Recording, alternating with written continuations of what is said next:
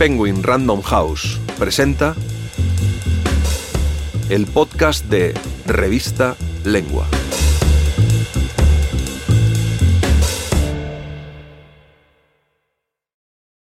¿Por qué todas las historias de familia que narra Elena Ferrante son también historias de dinero?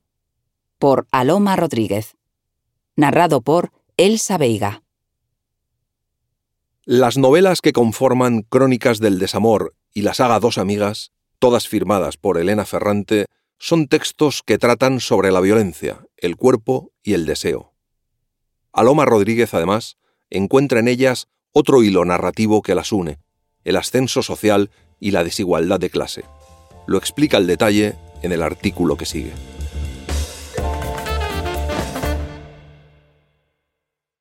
Esto no es una historia de amor tampoco de desamor como eran las tres novelas de Elena Ferrante recogidas en un mismo volumen bajo el título Crónicas del Desamor, Lumen 2011, con las que se dio a conocer. Esas serán sobre todo historias de relaciones personales y familiares, una separación, una desaparición y madres e hijas que no se entienden. Entonces, Elena Ferrante todavía no era la autora de la saga aclamada en todas partes de dos amigas, la tetralogía napolitana, cuya columna central está en dos amigas, una de las cuales recibe el aviso del hijo de la otra de que ésta ha desaparecido. A partir de ahí, la narradora, que es escritora, decide contar todo lo que sabe de su amiga.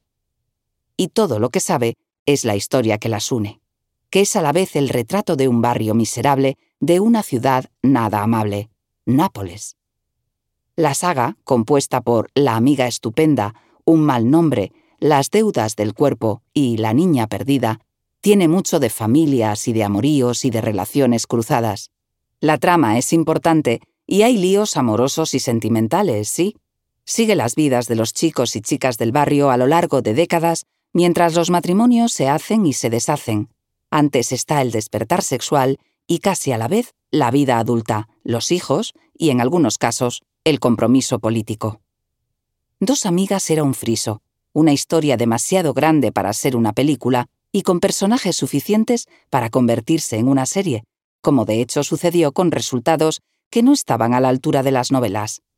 Allí donde Ferrante era sutil, la serie caía en subrayados innecesarios. Las novelas retrataban la violencia latente y la evidente sin regodeos y la miseria sin complacencia. No puede decirse lo mismo de la serie. Muy pronto, Dos Amigas se convirtió en objeto de largos artículos en los que se comparaba con otra saga que también gozaba de bastante aceptación de manera global, Mi lucha, del noruego Karl Ove Knausgård. Compartían la violencia y la intimidad, un protagonista y narrador al que se seguía a lo largo del tiempo, pero una era ficción y la otra se presentaba como autobiográfica. Mientras Knausgård se exponía, Elena Ferrante era un seudónimo y todo el mundo quería destapar la verdadera identidad de Ferrante, como si eso importara más allá de lo noticiable. Pasado el huracán, Ferrante ha publicado dos libros. La Frantumaglia, un compendio de entrevistas y artículos que explica su idea de la literatura, y La Invención Ocasional, donde reúne las columnas que escribió a lo largo de un año para The Guardian antes de volver a la ficción con una novela que regresa a Nápoles a los conflictos familiares, al despertar sexual, y que tiene como protagonista a una chica que va descubriendo que las cosas no siempre son como se las han contado, algo que anuncia el título, La vida mentirosa de los adultos. El peso de lo material y de lo físico, desde el cuerpo hasta las casas con sus muebles, tiene un papel fundamental en las novelas de Ferrante. El cuerpo y sus veleidades es uno de los temas centrales. En su novela más reciente, El detonante de todo es un comentario del padre escuchado al azar por la protagonista. No es guapa. Pero hay un asunto aún más determinante para los personajes de las novelas de Ferrante y que les preocupa mucho, el dinero. La amiga estupenda, la primera entrega de Dos amigas, se abría con el episodio de la muñeca que Lila arrebataba a Lenú.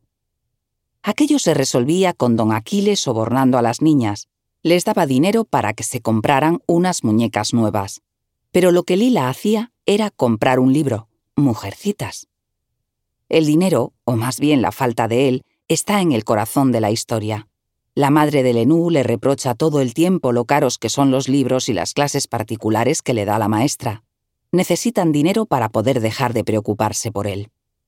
Las dos amigas quieren huir del barrio, que es sinónimo de miseria y violencia, golpes, abusos y una marcada jerarquía social que constriñe las vidas de todos, aunque sean ellas, Lila y Lenú, en quienes se vea de manera más explícita. Y eso que ni siquiera son las más pobres. La más pobre es Melina. A ella y a sus hijos se los comía la miseria. El dinero, la falta de él más bien, es un escollo para todo. Se necesita tiempo y dinero para hacer las cosas en serio, le dice Lila a Lenú en la primera novela, cuando Lila diseña zapatos. Desde la visión extremista infantil, salir de la pobreza significa ser rico. Lo que debía cambiar, según ella, era siempre lo mismo. De pobres debíamos llegar a ricas, debíamos pasar de no tener nada al punto en que lo tendríamos todo. Traté de señalarle el antiguo proyecto de escribir novelas como había hecho la autora de Mujercitas. Yo me había quedado con esa idea, me gustaba. Estaba aprendiendo latín expresamente y, en el fondo, estaba convencida de que ella sacaba muchos libros de la biblioteca circulante del maestro Ferraro, porque, aunque ya no fuera al colegio, aunque ahora tuviera la obsesión de los zapatos, quería escribir una novela conmigo y ganar muchísimo dinero. Sin embargo, se encogió de hombros con ese gesto de indiferencia tan suyo. Había dado otro valor a mujercitas. Ahora, me explicó, para que lleguemos a ser realmente ricas, hace falta una actividad económica. Buscan la riqueza y también llegar a ella de manera limpia, no como sucede con quienes tienen dinero en el barrio, los Solara, que son los más ricos, pero cuya fortuna parece venir del mercado negro. Aquí también las cosas son algo más que cosas. Por ejemplo, los zapatos diseñados por Lila y su hermano Rino que Marcelo Solara quiere comprar para cortejarla, como si la única manera de conquistarla fuera mostrando su superioridad económica. O como el descapotable de los Solara. Las cosas, la muñeca, unas hojas con un cuento manuscrito, un ejemplar de un libro, una caja roja, aquí no tienen una carga simbólica, son lo que son y lo que cuesta conseguirlas y cómo se han logrado. Lenú se agarra a los estudios para salir del barrio. Lila tratará de buscar atajos y le funcionarán, al menos una temporada. Llegaba a las dos de la tarde.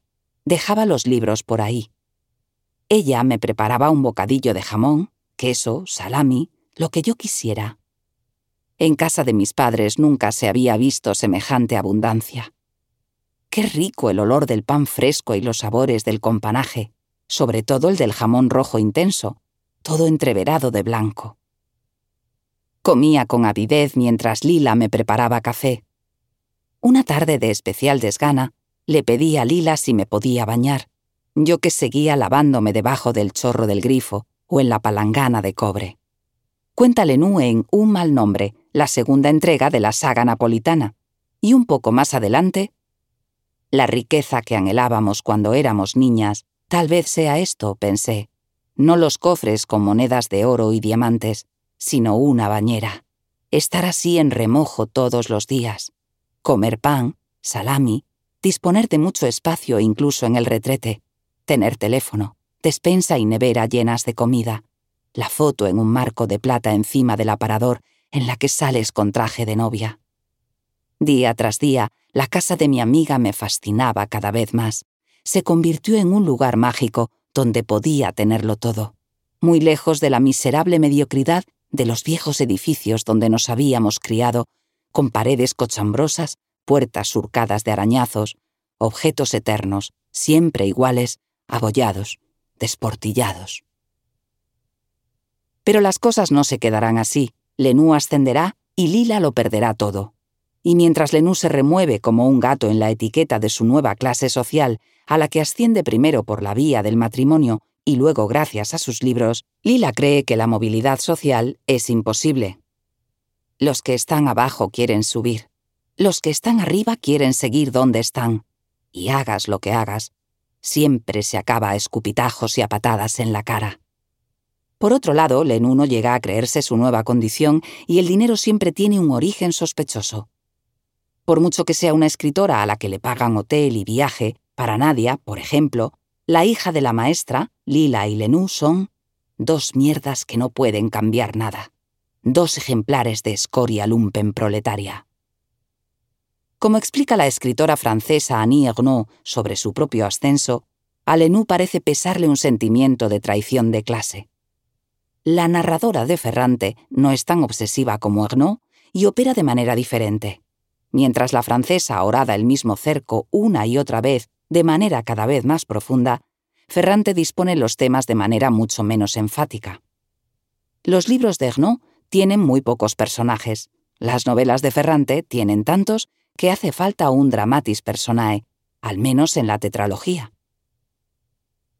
En la vida mentirosa de los adultos, esa desubicación, esa especie de desclasamiento hacia arriba prosigue, se prolonga en la generación posterior.